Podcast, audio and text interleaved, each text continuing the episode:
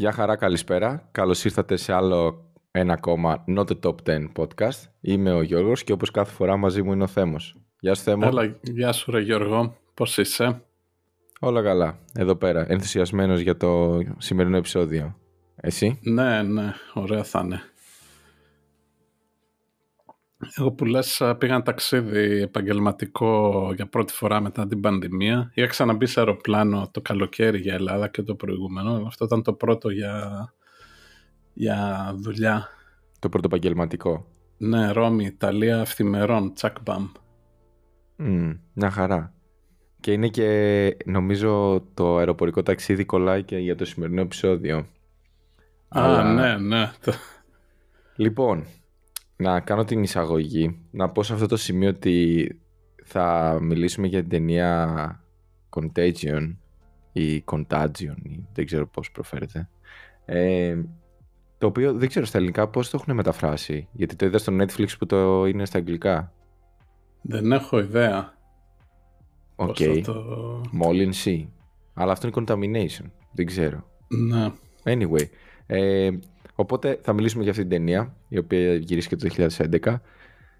Ε, θα υπάρχουν spoilers, γιατί θα πιάσουμε, ας το πούμε, βήμα-βήμα την ταινία, να δούμε πόσο κοντά έπεσε στην πραγματικότητα. Αυτό Οπότε, θα σχολιάσουμε, ναι. Αν κάποιος θέλει να δει την ταινία, μπορεί να το κλείσει εδώ, να δει την ταινία και να το ξανακούσει στο επεισόδιο. Ναι.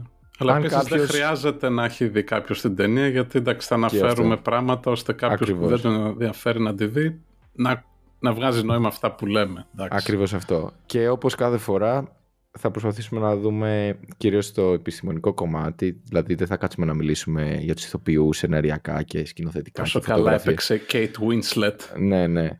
Εντάξει, αν και το cast είναι πάρα πολύ καλό. Ε... Ναι, είναι ταινία που είναι του Sonderberg που είναι tier 1 σκηνοθέτης στο Hollywood και είναι πρωτοκλασάτη, ο Matt Damon και Jude ε, ναι, Law έχει και... Gwyneth Paltrow. Αλλά και να σου πω την αλήθεια, ψηλο... όταν την έβαλα την να τη δω, δεν είχα ιδέα ούτε για το cast, τίποτα έτσι. Και ψηλο... Και βγαίνουν όλοι γνωστοί και λες, wow, παίζει και αυτός. Και λέω, παίζει να είναι όντως σοβαρή ταινία. Γιατί να σου πω την αλήθεια, λέω τώρα ψιλοβλακεία θα είναι που θα έχει κανέναν ιό εκεί και θα γίνονται τύπου δεκαετία του 80-90, ξέρεις, ψιλο, ό,τι να είναι. Αλλά εξεπλάγην με το cast και λέω, ok, okay, παίζει να είναι σοβαρή ταινία. Πριν πιάσουμε την ταινία, θες να κάνεις ένα σχόλιο τύπου γενικά σου άρεσε ή δεν σου άρεσε ή πώς τη βρήκες; Ναι, να πούμε ότι η ταινία έχει να κάνει με το... Έχει μια πανδημία από έναν ιό πολύ παρόμοιο με τον κορονοϊό που έχουμε τώρα. Την είδα το Μάρτιο του 2020 που ε, αναδύθηκε λόγω της πανδημίας που ήταν πρώτο τρέν. Λέγαν διάφοροι ότι αν δείτε, ξέρω εγώ, έχει πολλά παρόμοια πράγματα. Και όντως όταν την είδα, μου άρεσε σαν ταινία. Εντάξει, δεν ήταν τέλεια, αλλά την παρακολουθείς, ας πούμε, καλά έχει ποιότητα. Και δεν... Ε, και, είναι τρομακτικό οι ομοιότητες με την πραγματικότητα. Αυτό ήταν το. Δηλαδή το βλέπεις και λες, όχι, δεν, πώς, πού το ξέρανε. Λοιπόν, εγώ το είδα εχθές πρώτη φορά ε, και έχω να πω δύο πράγματα. Πρώτον, όσοι είδαν αυτή την ταινία πριν την πανδημία, πιστεύω η ταινία είναι του 5 ναι. και, και αν. Ναι. Άμα Σου δεις... φαίνεται λίγο επιστημονική φαντασία. ναι, άμα τη, άμα τη δεις τώρα, είναι ντοκιμαντέρ. είναι, παιδιά να ξέρετε, άμα φτιαχτεί πάρκο και με δεινοσαύρους, θα είναι πολύ διαφορετικό το Jurassic Park. Αυτό το πράγμα είναι το Contagion. Αν δεις, μετά την πανδημία είναι πολύ διαφορετικός ο τρόπος που... Ε, ε, όπως και ε, πραγματικά, άμα γίνει τύπου έξαρση με ζόμπι, μπορεί το Walking Dead να είναι πλέον ντοκιμαντέρ, να είναι ναι. Planet Earth. Οπότε αυτό είναι το σχολείο μου για το Contagion. Δηλαδή δεν μπορώ να σου πω τι, τι βαθμολογία, γιατί δεν εντυπωσιάστηκα με την ταινία, αλλά επειδή είναι λες και βλέπεις ντοκιμαντέρ, δεν μπορώ, δεν μπορώ να τη βάλω τέσσερα. Αν δεν υπήρχε πανδημία, δεν θα την είχα για παραπάνω. άντε και στο Ναι. 5. Και αυτό λόγω του casting, έτσι. Άμα δηλαδή ήταν τίποτα τρίτο-τέταρτη ηθοποιή, θα ήταν στα ζήτητα. Ναι. Αλλά μετά από την πανδημία είναι... Ε, δεν ξέρω, έχει άλλη, άλλη έγκλη, μπορώ Ναι, να και, πω. και ο λόγος που είναι σχετικά ακριβής είναι ότι βρήκανε καλούς ad- science advisor, επιστημονικούς συνεργάτες. Ε, ο Λάρι Brilliant είναι ο ένας που είναι αρκετά γνωστός γιατί δούλευε στον Παγκόσμιο Οργανισμό Υγείας όταν ε, προσπαθήσαν να, ξεφ- να, να εξαφανίσουν την ανεμοβλογιά δεκαετία 80 κτλ. 70 νομίζω. Και ο άλλος είναι ο Ιαν Λίπκιν που είναι γνωστός επιδημιολόγος στην Αμερική ε, οι οποίοι βάλανε μέσα πράγματα αρκετά καλά και η ταινία να πούμε βασίστηκε στην, όχι στην πανδημία αλλά στην έκ- έξαρση του SARS του, που είναι ο SARS-CoV-1 Μμμ. ο κορονοϊός που έχουμε τώρα είναι ο SARS-CoV-2 αυτός ήταν ο SARS-CoV-1 ο οποίος πριν τον τωρινό κορονοϊό ήταν και το SARS-CoV δηλαδή Ναι. δεν υπήρχε δεύτερο όπως ο πρώτος Αναμένουμε το παγκόσμιος τρία. πόλεμος πριν το δεύτερο ήταν The Great War, ο μεγάλος πόλεμος και όχι ο Ακριβώς. πρώτος παγκόσμιος. Ε, επίσης, ε, ένα disclaimer για, κυρίως για αυτούς που δεν έχουν δει την ταινία. Είναι αμερικάνικη ταινία, οκ. Οπότε χολιγουντιανή. Οπότε αυτό φαίνεται το impact. Το... Είναι αμερικανοκεντρική, ας το πούμε. Ε, ναι, ναι. Αυτό φαίνεται. Οπότε κάποια πράγματα ίσως εκεί μπορεί να πεις... Δε- δεν ξέρω βέβαια γιατί κάποια πράγματα ίσως όντως συνέβησαν στην Αμερική και τώρα με το COVID. Αλλά γενικά ε, φαίνεται ότι είναι τέτοιο. Ότι είναι αμερικανοκεντρική. Ε, Αλλά ναι, θα τα εντάξει. πούμε στην πορεία αυτά. Έχω κάποια σχόλια που θέλω να κάνω για το πώς Ναι, τις οπότε ας, παρουσιάζουν. πα- ας πάρουμε λίγο την ταινία, τα, τα, Ναι. τα κύρια σημεία, να τα σχολιάσουμε. Πάμε να δούμε πώς ξεκινάει... Όχι, ας εντάξει, δεν- ας μην πιάσουμε πώς ξεκινάει η ταινία, απλά πώς ξεκινάει η έξαρση και πάει μαζί με την ταινία όλο αυτό. Γενικά, Ναι, ναι. α, συγγνώμη, κάτι τελευταίο, sorry που σε Ναι. διακόπτω. Να ξέρετε, κυρίως για τους ακροατές, για αυτούς που δεν έχουν την ταινία, ότι η ταινία έχει μια γραμμικότητα που πάει το πώς εξελίσσεται η, η πανδημία. Γι' αυτό θα σου λέει day one, μετά, μετά από πέντε μέρες, δέκα μέρες, ένα μήνα κλπ. Οπότε βολεύει αυτό το timeline, γιατί μοιάζει Ναι. ακριβώς και με το τι συνέβη και με το COVID. Ωραία, Ναι. πάμε, ξεκινάμε. Η, ναι, η ταινία βασίστηκε, ήταν από το SARS που είπαμε, ο οποίος είχε 8.000, είχε ξεκινήσει στο Hong Kong και την Κίνα το 2002-2003 κάπου εκεί. Είχε 8.000 ε, κρούσματα μετρημένα, αλλά ήταν αρκετά σοβαρό, 774 θάνατοι, δηλαδή ένας στους 10 χοντρικά πεθαίνανε ε, και είχε φτάσει σε 29 χώρες και πήραν ουσιαστικά αυτή την ιδέα, τον ίδιο τύπο ιού, αλλά το κάνουν σε πανδημία, σε global επίπεδο. Ενώ ο, το SARS τότε δεν έγινε ποτέ πανδημία, δεν εξαπλώθηκε αρκετά. Ακριβώς. Κυρίως ε, στην Κίνα. Οπότε και στην ταινία μας ξεκινάει... Μάλλον ε, ο προ- η πρωταγωνίστρια β- η- δείχνει κάποιους παράλληλα τρεις-τέσσερις ανθρώπους οι οποίοι εμφανίζουν κάποια συμπτώματα Μπράβο. έτσι σαν πυρετό στην αρχή και καταλήγουν. Να ξεκινάει από το Hong Kong, δηλαδή υποτίθεται κολλάει σε, σε Ναι. μια συνάντηση που είχε πάει για δουλειά στο Hong Kong και επιστρέφει στο Καναδά ή σε Σικάγο νομίζω. Στο Σικάγο και μετά από το Σικάγο πήγε στην, ε, νομίζω Μινεάπολης πήγε. Μπράβο. Και Στη αρχίζουν Μινεσότα. τις, ε, σ- στην αρχή πεθαίνουν, ξέρω εγώ, ο, ο γιος της, αυτής της κοπέλας που ήταν στο ταξίδι. Ε, βάζουν, ο άντρας της κολλάει αλλά επιβιώνει και την κόρη την έχουν ε, καραντίνα. Μμμ. Και μετά έρχεται μια να κάνει το contact, cra- το contact tracing, να πάει να τους Ακριβώς. μιλήσει για να δουν ε, ξέρεις, ποιος, με, με ποιον έχουν έρθει σε επαφή, η οποία πεθαίνει και αυτή. Ναι. Ε, και σιγά σιγά σου αρχίζει και Ε, εξαπλώνεται. εξαπλώνει. Λοιπόν, έχω να κάνω ένα σχόλιο εδώ πέρα ότι μας δείχνει ότι εκεί αυτή που κόλλησε στο καζίνο στο, στο τέλος θα μας δείξει πως κόλλησε αλλά σε πρώτη φάση που απλά είναι άρρωστη δημιουργεί κάποιες επαφές με κάποιες, και, μας, και μέσα από αυτές τις επαφές διασπείρεται ο ιός γρήγορα σε παγκόσμια κλίμακα Δηλαδή θα χαιρετηθεί με μία που είναι από την Ουκρανία και ξαφνικά εις κρούσμα στην Ουκρανία, ε, έναν από την Ιαπωνία και πάει κάπως έτσι. Το οποίο αυτό ήταν το, το πρώτο νομίζω διαφορετικό, δηλαδή υπήρξε πολύ μεγάλη έξαρση πρώτα στην Κίνα και μετά άρχισε να... Δεν γίνεται δηλαδή να έχεις δύο κρούσματα στην Κίνα και τέσσερα στην Αμερική, ενώ έχει ξεκινήσει από την Κίνα. Που Α, στο, στον κορονοϊό λες. Στον κορονοϊό ξεκίνησε από την Κίνα, σχεδόν δεν, σχεδόν δεν ασχολιόταν ο υπόλοιπο πλανήτη. Λέγαμε ότι α, okay, εντάξει, κάτι κολλήσαν οι Κινέζοι επειδή τρώνε κατσαρίδες, ξέρω. Κάτι Μπράβο, τέτοια ναι. λέγαμε. Ε, γιατί είχε ξεκινήσει από τον Νοέμβριο και τα πρώτα lockdown ήρθαν Μάρτιο-Απρίλιο στην Ευρώπη και στις ΗΠΑ. Ενώ εκεί πέρα εξελίσσεται πολύ γρήγορα. Και εδώ πέρα είναι επίσης άλλο ένα σχόλιο που θα κάνω ότι το έχουν συρρυκνώσει πολύ το time scale. Δηλαδή μέσα σε ένα μήνα γίνεται χαμός. Ναι, ναι. Ε, ο SARS γενικά που βασίστηκε ήταν αρκετά πιο θανατηφόρος ε, ιός και ίσως γι' αυτό το βασίσαν έτσι στην ταινία. Ενώ στο, ο, ο κορονοϊός επειδή δεν είναι τόσο θανατηφόρος εξαπλώνεται αρκετά πριν έχει τα θύματα του. Ε, επίσης στην ταινία ε, ε, προσπαθώ, ναι, περίπου 8% είναι που πεθαίνουν από τον ιό στην ταινία. Ο SARS είχε 10%, ο κορονοϊός σε εμάς είναι περίπου 1,5-2%. Οπότε γι' αυτό, νομίζω έχει αυτές τις μικρές διαφορές. Και, στο, και στην ταινία βλέπουμε ότι ο ιός εμφανίζει ε, κάποια συμπτώματα τύπου ε, πυρετό κλπ. Και, και μετά συνήθως αυτοί που πεθαίνουν παθαίνουν κάποιους σπασμούς και φαίνεται με κάποιο είδους εγκεφαλίτιδα να πεθαίνουν. Όχι με κάποιο πνευμονικό, ε, ας το πούμε, πρόβλημα όπως είναι ο COVID, που κυρίως το αναπνευστικό χτυπάει. Ναι. Ε, ο ιός στην ταινία χτυπάει τον εγκέφαλο.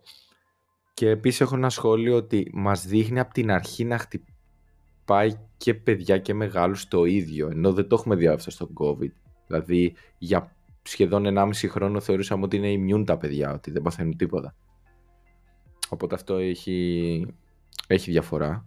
Ναι. Το, το εντυπωσιακό για μένα είναι ότι είχαν πετύχει το, το transmission ήταν το ίδιο, δηλαδή ότι είναι με αυτά τα, τα σταγονίδια στον αερα Ε, στην ταινία είναι ακριβώς αυτό. Μιλάνε για το R-Not μέσα που είναι ο ρυθμός που κολλάς που είναι 4 στην ταινία. Ε, ο κορονοϊός ο δικός μας ξεκίνησε στο 2,5 με 3 και τώρα έχει πάει με τα variants στο 6 με 8. Ε, α, και το, και το mortality rate, συγγνώμη, είναι ε, 25%. 8% ήταν το πόσοι λένε στην ταινία ότι περιμένουν να κολλήσουν στον κόσμο. 8%. Αλλά ένας στους τέσσερις βασικά πεθαίνει, δηλαδή αρκετά 10 φορές πιο θανατηφόρο από COVID. Από το COVID. Επίσης, ε, στην, ε, στην ταινία βλέπουμε ότι σου βάζει για να προχωρήσουμε σιγά σιγά. Mm-hmm. Έχεις αυτούς που δεν το πιστεύουν και έχουμε και ένα κεντρικό συνωμοσιολόγο ε, πρωταγωνιστή που παίζει ο Jude Law ο οποίος αυτός βρέθηκε μπροστά σε ένα σκηνικό και έχει πουλάει, έχει ένα blog, είναι η ιδέα και έχει πολλούς ακόλουθους που πρακτικά ε, λέει ότι υπάρχουν τα φάρμακα και πάρτε αυτό το ματζούνι ξέρω εγώ για να σωθείτε. Ναι, ότι γιατρεύτηκε με ομοιοπαθητική και καλά. Ναι, ναι, κάτι τέτοια. αυτό είναι εντυπωσιακό για μένα ότι βάλανε αυτή την ιστορία μέσα γιατί δεν ήταν καθόλου απαραίτητο αλλά ο, ο σεναριογράφος που την έγραψε έλεγε ότι τον ενδιαφέρε πολύ το κοινωνικό κομμάτι και τα lockdowns προβλέψανε σωστά ναι. και υπάρχουν στην ταινία, αλλά και αυτοί οι science deniers, οι, οι conspiracy theorists. Και μιλάμε τώρα και για εποχή, εντάξει, 2011, που δεν, δεν είναι όπως είναι τώρα, με, όπως... με Trump, flat earthers, ε, τόσο μεγάλο Kyrie Irving κλπ. Που... Ναι. Οπότε είναι φοβερό ότι υπάρχει αυτό και το αναγνωρίζουμε και σήμερα, 10 χρόνια μετά. Είναι εντυπωσιακό αυτό. Ε, οπότε γενικά η ιδέα είναι ότι αρχίζει και εξαπλώνεται ο ιός. Έχουμε επίσης ε, τα κλασικά μέτρα και τις συστάσεις από τους ειδικούς τύπου ότι ο ιός μεταδίδεται από τα πόμολα, τις επιφάνειες που θα πιάσουμε κλπ. Οπότε πρέπει να πλένουμε τα χέρια. Και αυτά τα πετύχανε Να φοράμε μάσκα, social distancing. Ε, επίσης μου εντυπωσίασε το ότι όταν συζητάει εκεί ένας ε, general, δηλαδή στρατηγός και ένας ναύαρχος με τον αντίστοιχο υπεύθυνο για τη διαχείριση της πανδημίας που λέει ότι θα ξέρει ότι θα υπάρχουν άνθρωποι που δεν θα τα ακολουθήσουν τα μέτρα. Ε, το αναφέρει Α, το θυμόμουν αυτό. ναι, ναι, ναι, το λέει ακριβώς έτσι ξεκάθαρα ότι θα πάρουμε αυτά τα μέτρα αλλά ξέρεις ότι δεν θα το ακολουθήσουν όλοι. Και ξεκινάνε σιγά σιγά τα lockdowns. Μπράβο. Που, που είναι νομίζω λίγο πιο... Βασικά, μάλλον να έχει κάποια πράγματα που είναι πιο ακραία σε σχέση με την πραγματικότητα. Τύπου roadblocks στο δρόμο, απαγορεύεται να πας από μια πολιτεία στην άλλη. Αλλά δείχνει και σκηνές με άδεια αεροδρόμια που αυτό το ζήσαμε. Ναι. Ε, εγώ είχα φρικάρει σε αυτές τις σκηνές. Γιατί να βλέπεις αυτή την ταινία τον πρώτο μήνα της πανδημίας ουσιαστικά που το ζούσαμε και όλα μέχρι το, τα lockdowns να είναι σωστά και να λες «ΟΚ, τα πετύχανε όλα» και μετά να αρχίσει να δείχνει το, τις λαιλασίες και αυτά και στρατιωτικό νόμο και να φρικάρεις, να έχω φρικάρει, λέω όχι ρε φίλε, το, θα το, εκεί θα πάμε ας πούμε σε ναι. λίγους μήνες. Ευτυχώς στην πράξη δεν πήγαμε τόσο, δεν πήγαμε εκεί πέρα. σε τόσο ακραία, αλλά στην ταινία το βάλουν, εντάξει είχε και ενδιαφέρον το, και, και πιο, να έχει και λίγο δράση και δράμα ναι. παραπάνω ίσως. Ισχύει. Θα σχολιάσω στο τέλος το πώς μου φάνηκε το κοινωνικό κομμάτι της ταινίας. Ναι. Ε, οπότε αρχίζουν να έχουμε τα lockdowns και λοιπά. Και τώρα για να καταλάβουν και οι ακροατές έχουμε κατά κάποιο τρόπο δύο παράλληλες ιστορίες. Δύο. Τέλος πάντων, έχουμε μια ιστορία που μας δείχνει ότι υπάρχει μια επιστήμονος του Παγκόσμιου Οργανισμού Υγείας που τη στέλνουν στο Hong Kong να βρει την προέλευση. Το οποίο αυτό θεωρητικά έγινε και με το COVID, ότι στάλθηκε επιτροπή στη Γουχάν να δουν τι έγινε. Να. Ε, και μετά παράλληλα βλέπουμε και τι γίνεται στις Ηνωμένες Πολιτείες. Στις Ηνωμένες Πολιτείες έχουμε σαν πρωταγωνιστές, ας το πούμε, έχουμε το Matt Damon που ενσαρκώνει έναν απλό πολίτη, ας το πούμε, και το πώς το διαχειρίζεται, ο οποίος αυτός ε, ανήκει στην κατηγορία στους νοσήσαντες, ας το πούμε. Ναι. Κολλάει από τη γυναίκα του, αλλά δεν πεθαίνει, οπότε έχει αντισώματα κλπ. Και μας δείχνει πώς διαχειρίζεται, ας το πούμε, στη μικρή του καθημερινότητα με το παιδί του, με τα ψώνια κλπ. Έχει τον Jude Law που είναι ο, ο βασικός ε, συνωμοσιολόγος θα το πω. Ναι. Δεν θα πω anti-vaxxer κλπ. Ε, γιατί θα πάμε στο τέλος όταν βγαίνουν τα εμβόλια, τι βλέπουμε. Και έχεις και την επιτροπή, ας το πούμε, των ειδικών που μας δείχνει το πώς η κυβέρνηση θα πάρει μέτρα, θα στείλει τον πρόεδρο των ΗΠΑ σε καταφύγια, θα βάλει τα lockdowns κλπ. Εδώ πέρα ε, το σχόλιο που έχω να κάνω είναι ότι το κομμάτι που βλέπουμε στη ΣΥΠΑ θεωρώ ότι προσπαθούν να το παρομοιάσουν ρεαλιστικά. Το κομμάτι στο Hong Kong είναι ταινία. Δηλαδή είναι καλλιτεχνικό. Τώρα να πω Α, με τα spoiler. Δεν είναι τόσο βάση σε, να, σε ρεαλισμό εκεί. Ε, εδώ θα, να ξέρετε θα πω spoiler που είναι μέσα από την ταινία. Ότι μας δείχνει ότι και καλά στο Hong Kong απαγάγουν την, ε, τη γυναίκα αυτή που έχει πάει να μελετήσει το που βρέθηκε ο κορονοϊός και η, η λογική ήταν ότι θα την απαγάγουμε για να εκβιάσουμε τους Αμερικάνους να μας δώσουν φάρμακα που πιστεύουμε ότι έχουν ήδη κρυμμένα οι Αμερικάνοι και δεν τα δίνουν ναι. στους Κινέζους. Λοιπόν, ε, θες να, άμα, δεν ξέρω αν θες να πεις κάτι σε αυτό γιατί εδώ πέρα είναι το μεγάλο μου σχόλιο που θέλω να κάνω. Οπότε ναι, πάρε το λόγο και ξανά... Ε, το σχόλιο μου γι' αυτό είναι εντάξει, ναι, δεν είναι ντοκιμαντέρ η ταινία, είναι, δεν, δεν, είναι όλα ρεαλιστικά. Αυτό το κομμάτι ναι, είναι πιο πολύ για να έχει και λίγο δράση μάλλον. Το Λοιπόν, λοιπόν, εδώ πέρα το σχόλιο μου είναι επειδή το έχω και φρέσκο εγώ. Είναι το εξής. Ότι εδώ βλέπουμε το αμερικάνικο. Ότι για την ταινία η Κίνα είναι τύπου τρίτος κόσμος. Ναι. Οπότε πρέπει να απαγάγουν από τον Παγκόσμιο Οργανισμό Υγείας την επιστήμονα για να εκβιάσουν για τα εμβόλια. Ενώ στην πραγματικότητα είδαμε κάτι τελείως διαφορετικό. εφαρμόσανε αυστηρούς κανόνες και στη Χουχάν και εμβόλιο το, και το Sinovac νομίζω και Coronavac νομίζω λέγεται το άλλο. Οπότε έχουν ήδη και δύο εμβόλια και γενικότερα δεν είχε να, ας το πούμε η Κίνα να, να ζηλέψει εισαγωγικά κάτι από το δυτικό κόσμο σχέση με τη, με τη διαχείριση της πανδημίας. Δεν θέλω να ασχοληθούμε με το αν ξεκίνησε από εργαστήριο ή αν, ναι, ή αν ήταν πολύ αυστηροί κανόνες ή που λέγανε ότι τους καίγανε τους νεκρούς και λέγανε στο ίντερνετ ότι δεν έχουμε κρούσματα και τέτοια. Τουλάχιστον από αυτό που βγάζανε Εντάξει, το εμβόλιο υπάρχει γιατί έχει χρησιμοποιηθεί και σε άλλες χώρες, έτσι, το Sinovac. Ναι. Ε, αλλά δεν είχε διαφορά. Και μη σου πω ότι ίσως διαχειρίστηκε κάποια πράγματα πολύ καλύτερα, ειδικά από τις ΗΠΑ. Εκεί είναι και άλλη κουρτούρα. Εντάξει, είναι πιο πολύ ενωμένοι σαν ένας λαός. Ναι. Ενώ το.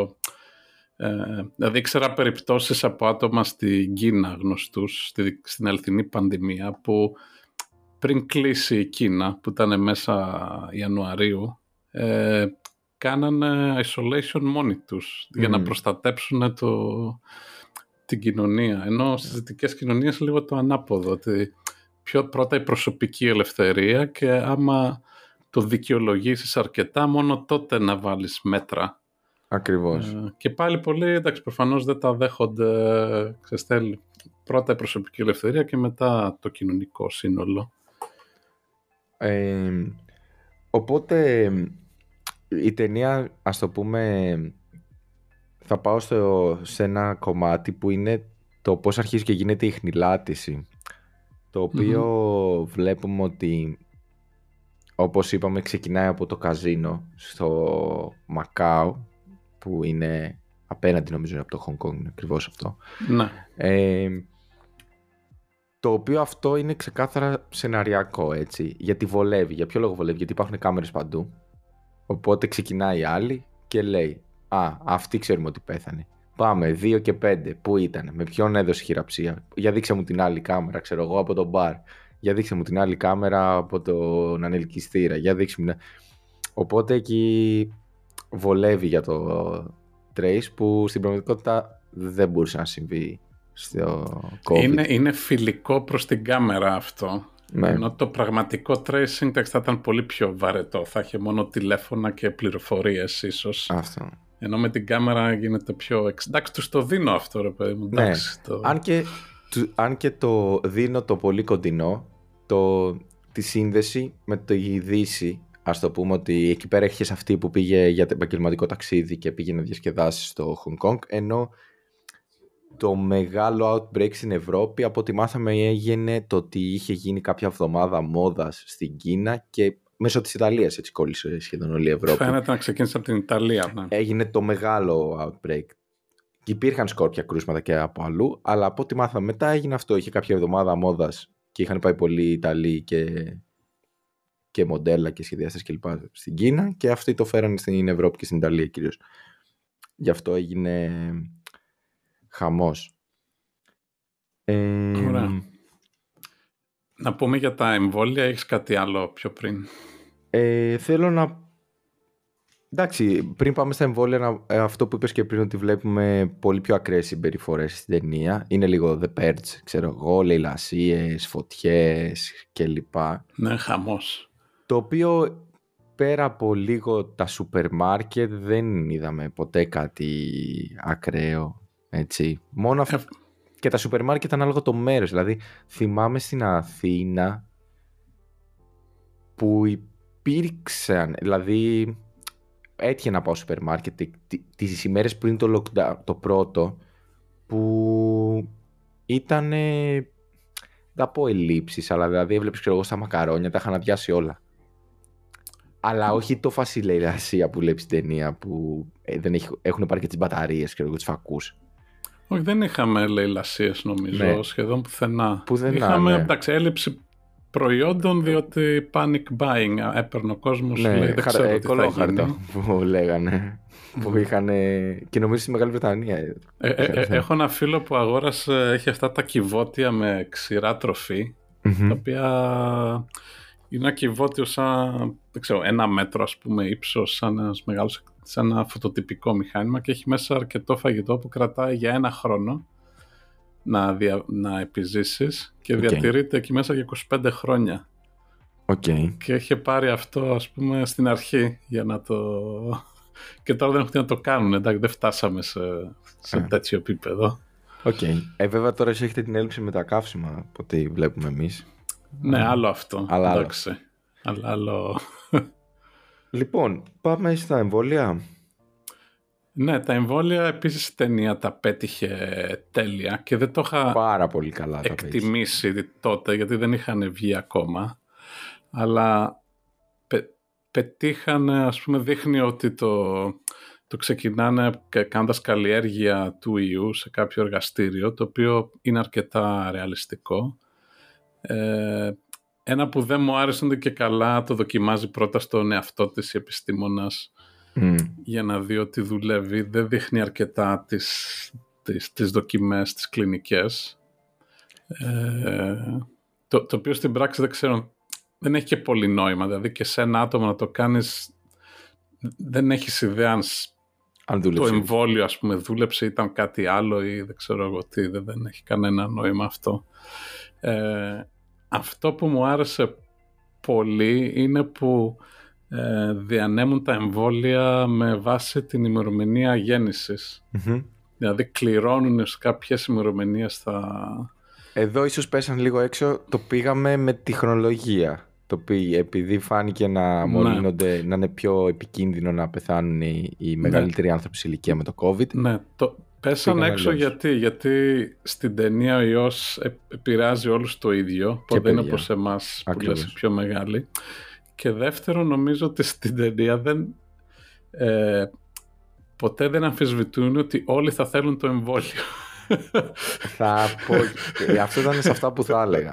Λοιπόν, ε, πρώτα να, μου άρεσε επίσης για το εμβόλιο που αναφέρει δύο-τρει μεθόδους. Λέει γιατί δοκιμάστε το να το κάνετε έτσι, αλλιώς.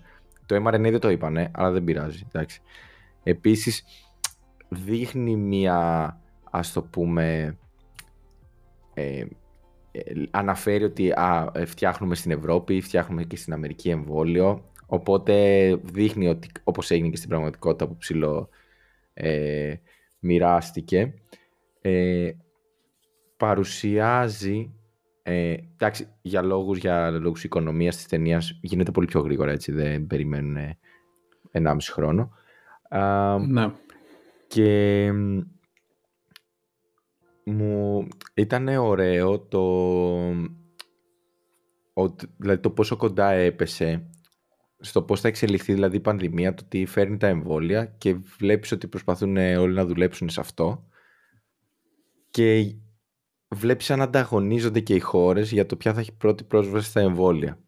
Ναι. Αυτό στην πραγματικότητα το ζήσαμε λίγο στην αρχή. Και μετά πλέον τα εμβόλια ε, τώρα τα πετάμε ή τα δίνουν giveaway σε χώρες που δεν είχαν πρόσβαση στην αρχή.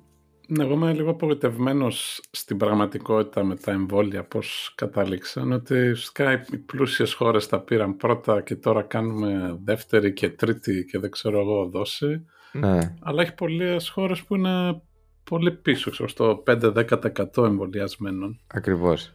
Για να καταλάβουν οι ακροατές αυτό που λέμε σκεφτείτε ότι έχουμε από τη μία εκείνη τη γυναίκα στο στο Hong Kong που την απαγάχουν και τελικά ζητάνε σαν λίτρα να πάρουν κάποιες δόσεις εμβολίων. Α, να πούμε εδώ ότι το εμβόλιο χρησιμοποιούν τη μέθοδο που από τη μύτη σαν ζουμί. Πώς είναι αυτά τα για να ξεβουλώνει η μύτη; Σπρέι. Σπρέι. Δεν είναι ακριβώς σπρέι από ό,τι έχω καταλάβει, αλλά τέλος πάντων είναι μέσω της μύτης γίνεται το εμβόλιο. Το οποίο είχαν συζητήσει μήπως έβγαινε και μία έκδοση με αυτόν τον τρόπο, νομίζω. Α, για τον COVID τώρα. Ναι, πέρα ναι. από το ενέσιμο. Ε, οπότε σκεφτείτε ότι και καλά μας δείχνει στην Κίνα να παγάγουν για να πάρουν κάποια εμβόλια, το οποίο δεν έγινε. Όπως επίσης βλέπουμε μια σκηνή που κάποιοι κουκουλοφόροι ε, μπαίνουν μέσα στο σπίτι μιας γυναίκας η οποία δουλεύει εκεί, δεν θυμάμαι, στην επιτροπή τύπου και της βάζει το μαχαίρι στο λαιμό και της λέμε ξέρουμε ότι έχεις στο σπίτι σου εμβόλια, δώσε, ε, δώσε μας. Που δεν Ναι. έγινε ποτέ αυτό, ξέρω, να πάει σπίτι της Τσιόδρα, ξέρω, κάποιο να του πει θέλω εμβόλιο. Του παρακαλάμε για να κάνουν εμβόλιο. Με το αντίθετο μάλιστα. Ναι. Ε, και ε, ο εμβολιασμός συνεχίζεται. Μας δείχνει έτσι κάποια πράγματα που πέσαν αρκετά κοντά. Δηλαδή βλέπεις ε, όσοι έχουν κάνει το εμβόλιο έχουν ένα βραχιολάκι με ένα barcode που το σκανάρει ο άλλος και έχουν πρόσβαση σε κλειστούς χώρους κλπ. Το οποίο αυτό μπράβο. έπεσε ακριβώς. Απλά είναι QR Ακριβώς, code. ναι. Δεν ξέρω αν υπήρχε το QR code τότε, γι' αυτό βάλαμε barcode, αλλά ε, αυτό το έχουν πέσει τα μάμα έτσι μέσα, μόνο που το έχουμε στο κινητό. ναι. Ε, που έχουμε τα οποιοδήποτε freedom pass ή όπως λέγεται σε κάθε χώρα. Έχετε και στη Μεγάλη Βρετανία κατά αντίστοιχο με QR code, αν είσαι... Υπάρχουν QR codes, αλλά δεν χρησιμοποιούνται ιδιαίτερα για να αποκλειστεί η πρόσβαση. Μόνο Κάπου για γενικά. αεροδρόμια, άμα θες να πας στο εξωτερικό ή κάτι τέτοιο. Δηλαδή Τα στη ταξ- Ρώμη δεν σου Τα ζήτησαν... ταξίδια σίγουρα, ναι. Vaccine και έχει certificate. και για μόνο στα κλαμπ, ας πούμε, που είναι κλειστοί χώροι. Μμμ. Ε, και στο Euro είχαν, ε, ναι, για να πας στο, Να δεις αγώνα. σαν θεατής θέλανε... Να σου πω, δεν ξέρω ακριβώς τώρα τις, ε, τι γίνεται με αυτό. Η Μμμ. εντύπωση που έχω είναι ότι δεν το πολύ ζητάνε με εξαίρεση κάποια συγκεκριμένα μέρη. Λοιπόν, και πριν φ- πάμε στην, στο τελικό, να ξαναφέρω στην ιστορία των ε, συνωμοσιολόγων Jude Law, Ναι, το τι κάνει όλη αυτή την περίοδο, δείχνει να το ψάχνει. Λοιπόν, εδώ πέρα εντυπωσιάστηκα. Γιατί; Μας δείχνει ότι και καλά κάνει ψηλό αυτόνομο ρεπορτάζ και στο δρόμο και τέτοια να δείχνει την κατάσταση. Το σ- βάζει και καλά να, στο blog του ότι μην κάνετε εμβο... Η αλήθεια είναι ότι ζητάει λεφτά για να πει στον κόσμο να κάνει εμβόλιο και του λέει ότι άμα δεν μου δώσει τα λεφτά δεν θα, θα πω να μην κάνω το εμβόλιο. ναι. Και για να καταλάβετε, ε, εδώ ε, ε, έπαθα σοκ, πόσο ρεαλιστικό είναι, τον πιάνουν οι μυστικές υπηρεσίες και οι fans πληρώνουν το, αυτό το που λέμε bailout, τέλος πάντων, τα λεφτά για να τον αφήσουν ελεύθερο και πρακτικά γίνεται σημαία και ήρωας το ότι πάνε, να τον, φ- Celebrity. ότι πάνε να τον φημώσουν. Που αυτό έγινε ακριβώς το COVID. Ακριβώς, ναι. Ότι όποιος πάμε να πούμε, να πολεμήσουμε fake news και anti-vaxxers και τέτοια, γίνονται μάρτυρες γι' αυτό και ότι προσπαθούν η νέα τάξη πραγμάτων να τους φημώσει.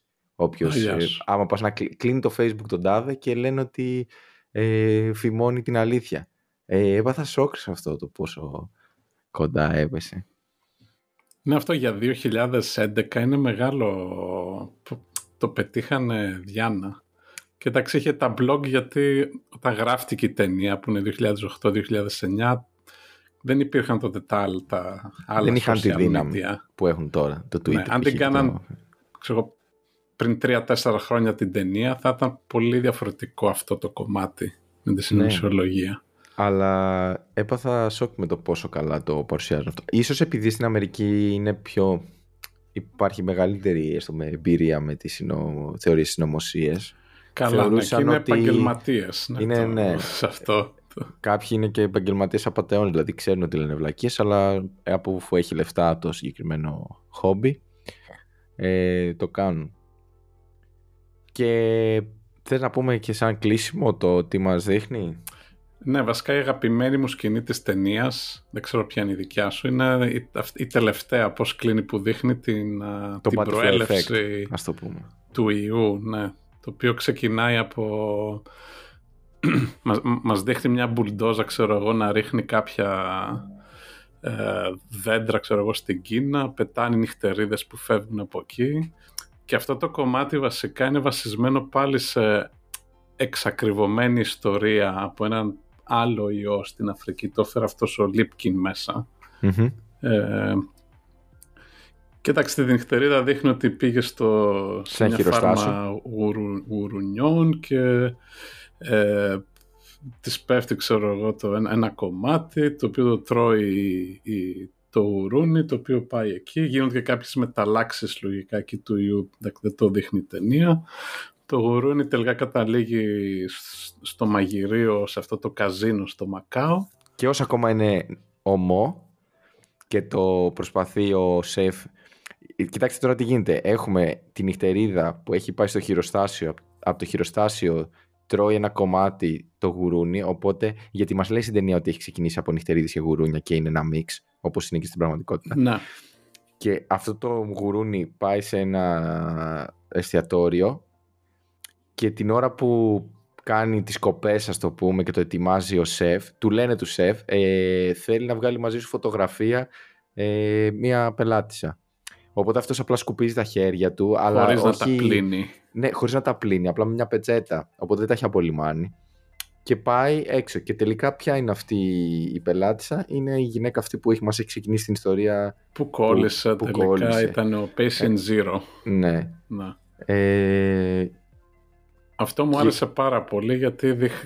κλείνει ακριβώς, δείχνει όλη την αλυσίδα και είναι μάλλον κάτι που δεν μπορείς να το ξέρεις ποτέ σίγουρα. Εντάξει, η ταινία το δείχνει και είναι ο ενδιαφέρον, αλλά δεν θα μπορείς ποτέ να κάνεις trace αυτό το πράγμα. Ακριβώς. Λοιπόν, ε, πάμε να δώσουμε τον επίλογο να πούμε τα σχόλιά μας για το... Ναι, ίσως κάποιο γενικό σχόλιο τώρα για την ταινία να κλείσουμε. Εγώ έχω να πω για τα social κομμάτια. Λοιπόν, θέλω να πω ότι γίνεται αναφορά στο... Μας δείχνει πολιτικούς να, να λένε «Ε, δεν μπορούμε να πούμε στον κόσμο ότι θα τους κλείσουμε μέσα, δηλαδή θα φοβηθούν ναι, και τι θα γίνει και τέτοια. Που αυτό γενικά το είδαμε. Το... Την κόντρα μεταξύ των επιστημόνων και των πολιτικών στο πώς θα το διαχειριστούν. Δεν μας δείχνει πολύ το οικονομικό impact και όλο αυτό το remote εργασία που έγινε και τέτοια. Ίσως επειδή τότε δεν υπήρχε και εύκολη πρόσβαση στο remote. Ναι, αυτό θα μπορούσε να το είχαν ε, κάνει πιο πολύ. Σε- Ο σεναριογράφος, άμα διαβάζει τα behind the scenes, το, το συζητάει αυτό. Λέει, σκεφτόταν, α, άμα γίνουν και κλείσουν τα σχολεία, θα κλείσει κάποιος τα σχολεία και κλείσουν τα σχολεία. Ποιος θα φυλάει Ποιος τα θα έχει παιδιά; τα παιδιά σπίτι, ναι, ξέρω γίνονται, εγώ, το- ε, γίνονται κάποιες νήξεις μέσα στην ταινία. Ε, και εγώ θα κλείσω με αυτό το σχόλιο σχετικά με τους αρνητές και τους anti-vaxxers και όλους αυτούς. Μήπως τελικά αυτοί, ειδικά μέσα από την ταινία, φ- ε, φέρνουν μια ισορροπία στην κοινωνία ως προς τον πανικό. Δηλαδή, αν δεν είχαμε αυτούς που τους εντάξει μωρέ σιγά μια γρήπη είναι, τι φοβάσαι. Μήπως τελικά μπορεί, εντάξει δεν ξέρω αν θα είχαμε λαιλασίες, αλλά να γινόταν μεγαλύτερος πανικός, να αδειάζουν τα σούπερ μάρκετ, να είναι όλοι, πανι- να υπάρχει ένας πανικός γενικά παντού. Και τελικά σε η μεγάλη εικόνα, όχι όταν είσαι μέρος αυτής της κοινωνίας, σαν να έρθει ένας εξωγήινος να μας δει, να φανεί ότι α, τελικά υπάρχει μια ισορροπία. Έχεις αυτούς που φοβούνται πολύ, έχεις αυτούς που το αγνοούν τελείως και οκ. Απλά είναι... Λες γι' κάποια- αυτό το χοντρικά ένας, ένα τρίτο ας πούμε πώς είναι, ότι οι οποίοι Ναι, ο- δεν, Ότι φέρνουν μια δεν ισορροπία... το παίρνουν στα σοβαρά και... Και τελικά φέρνουν μια ισορροπία. Δηλαδή, σκέψου να υπήρχε ένας απόλυτος πανικός να φοβούντουσαν όλοι ή τέτοιο. Μπορεί, δεν ξέρω, μπορεί να ήταν τελικά χειρότερα. Ναι, αυτό το 30% δηλαδή να κάνει προς το Ναι. καλύτερο για τους υπόλοιπους τη Ε, προ- διαφορά. Εντάξει, φαντάζομαι καταλαβαίνουν οι ακροτές μετά από 20 επεισόδια που έχουν βγάλει ότι ούτε δεν είναι ότι λέω να ε, μην κάνετε εμβόλιο κλπ. το λέω καθαρά σεναριακά. Α, Ειδικά άμα δείτε την ταινία θα καταλάβετε τι εννοώ. Ναι. ε, ότι, πο- ότι βλέπεις την ταινία τις ακραίες συμπεριφορές, γιατί θεωρητικά όλοι θέλουν το εμβόλιο, όλοι τρέχουν πανικόβλητοι και μετά σκέφτεσαι στην πραγματικότητα μήπως τελικά ήταν καλύτερο αυτός που έβλεπε τηλεόραση και δεν πήγε στο σούπερ μάρκετ να το αδειάσει γιατί έλεγε έλα μωρέ γρήπη είναι, είναι... αλλά αυτός σου άφησε στο ράφι προϊόντα επειδή δεν πήγε. Και, όταν, Ναι. και άμα αυτή είναι ένα σημαντικό ποσοστό τελικά έχεις μια κανονικότητα εντός Νομ- εισαγωγικών. Νομίζω αυτοί που δεν το δεχόντουσαν τότε και στην αρχή δεν πηγαίναν να πάρουν ε, χαρτί υγείας ας πούμε; Ε, δεν ξέρω. δεν νομίζω. Ναι. Σ- Κοίταξε, έχεις και αυτούς που εννοείται πως έχουν αντίληψη, αλλά ταυτόχρονα καταλαβαίνουν ότι, ε, ότι δεν έχει νόημα να πάω να την κάνω αυτή την κίνηση. ναι, ναι. Και έχεις και αυτούς στη μέση που λειτουργούν ε, τελείως παρορμητικά, ας το πούμε. Τέλος πάντων, μοιάζει και λίγο αυτό που έγινε με τα capital controls, τύπου ότι άμα πάμε όλοι και πάρουμε τα λεφτά θα κλείσει η τράπεζα, αλλά πάμε Ναι. όλοι και παίρνουμε τα λεφτά, οπότε κλείνει η τράπεζα. Ναι. Αλλά τέλος πάντων, δεν έχει σημασία. Ε, αυτό ήταν το σχολείο μου, τέλος πάντων. Κρίνοντας από την ταινία και το τι έγινε στην πραγματικότητα, ότι αν τελικά σαν τελείως ουδέτερα και σαν εξωτερικός παρατηρητής άμα το δεις χωρίς να είσαι μέρος αυτής της κοινωνίας μήπως τελικά παίζουν και αυτοί το ρόλο τους μακροσκοπικά ας το πούμε. Και ναι, το... ποιος ξέρει πώς θα ήταν αν ήταν όλοι 100% ας πούμε ναι. compliant. Α, μπορεί να γίνονταν και πόλεμος μεταξύ χωρών ξέρω για τα εμβόλια. Ναι. Τι να σου πω, δεν ξέρω. Όχι, εμένα το overall σχόλιο μου για την ταινία είναι ότι είναι στην κατηγορία μαζί με κάτι ομιλίες του Bill Gates, το TED, που είναι για, μιλάει για πανδημίες, και αυτού του TED Brilliant, του Advisor, που είχε κάνει πάλι στο TED το 2006 ομιλία που έλεγε για την πανδημία, που όλοι λέγανε ότι είναι θέμα χρόνου και όχι αν. Είναι σε αυτή την κατηγορία υλικού που το είχαμε αγνοήσει όλα τα χρόνια, γιατί λες, α, δεν γίνονται ποτέ αυτά, ας πούμε. Και αλλά τώρα κοιτώντας πίσω βλέπεις ότι όλοι αυτοί εντάξει, κάτι κάνανε καλό, ας πούμε, και είχαν δίκιο. Ακριβώς. Λοιπόν, αυτά. Ε, αν με ρωτήσει κάποιος αν το προτείνω, θα πω ναι, το προτείνω, αλλά ακριβώς επειδή έχουμε ζήσει την πανδημία. Αλήθεια σου λέω, αν το έβλεπα το 2016, 17, 18, 19, δεν θα το πρότεινα. Να. Αλλά τώρα το προτείνω. Ε, θα μου άρεσε να μας στείλουν στο Twitter ή στο Instagram κάποιο σχόλιο αν κάποιος το έχει δει και ποια είναι η άποψή αν του. Αν τους άρεσε, ναι. Ναι, ή κάποιο σχόλιο γενικά και μπορούμε να συζητήσουμε και στο επόμενο επεισόδιο. Να πούμε τι θα κάνουμε την επόμενη εβδομάδα. Ναι, θα βέβαια, πούμε βασικά βέβαια. για να προετοιμαστεί ο κόσμος. Λοιπόν, την άλλη εβδομάδα θα έχουμε τεχνητή νοημοσύνη πάλι που ήταν το Ναι. πρώτο μας επεισόδιο στην πρώτη σεζόν αλλά τώρα το πώς εμφανίζεται στις ταινίες. Ακριβώς. Ε, πιστεύω όλοι θα έχουν δει κάποια ταινία με τεχνική, τεχνητή νοημοσύνη. Δηλαδή έχουμε το AI του Spielberg, το Ex Machina είναι πολύ ωραία πρόσφατη ταινία αυτής της δεκαετίας, το iRobot, το Hair, το Skynet από το Terminator, τέτοια πράγματα. Μμμ. Ε, πω- δεν θα μιλήσουμε για μια ταινία συγκεκριμένα, αλλά για το πώς εμφανίζονται έτσι σε διάφορα η τεχνητή νοημοσύνη. Οπότε όποιος θέλει μπορεί να ακούσει το επεισόδιο με την τεχνητή νοημοσύνη το οποίο ήταν νομίζω το πρώτο ή το δεύτερο που είχαμε βγάλει. Ήταν Για να να- κάναμε ένα εισαγωγικό και είναι το δεύτερο ναι, της Θα, θα, σεζόν. θα βόλευε να το ακούσετε αυτό. Για ποιο λόγο, γιατί θα δείτε τι υπάρχει στην πραγματικότητα όντως. Και εμείς θα συζητήσουμε και για κάποιες ταινίες. Γενικά την τεχνητή νοημοσύνη τη βλέπουμε παντού, σε, παντού. Τη βλέπουμε σε πάρα πολλές ταινίες, δεδομένου το πώς λειτουργεί. Αλλά θα ασχοληθούμε με αυτές που παίζει ρόλο, είναι μέρος σεναρίου. Δηλαδή, και θεωρητικά και ένα αεροπλάνο που πετάει έχει κάποιο είδους machine learning που κάνει διορθώσεις κάθε δευτερόλεπτο και το αεροπλάνο που Να. σε πηγαίνει τη Aegean όταν προσγειώνεται τα μισά μόνο τα κάνει. Οπότε δεν θα ασχοληθούμε με όλα αυτά. Θα ασχοληθούμε με αυτά που παίζει κάποιο science fiction ρόλο, ας το πούμε, Ναι, ναι. η τεχνητή νοημοσύνη. Ωραία. Λοιπόν, αυτά. Ε, ευχαριστούμε για την ακρόαση. Καλή συνέχεια. Χαιρετώ φίλε Θέμο. Έγινε. Γεια σου Γιώργο. Γεια σου παιδιά.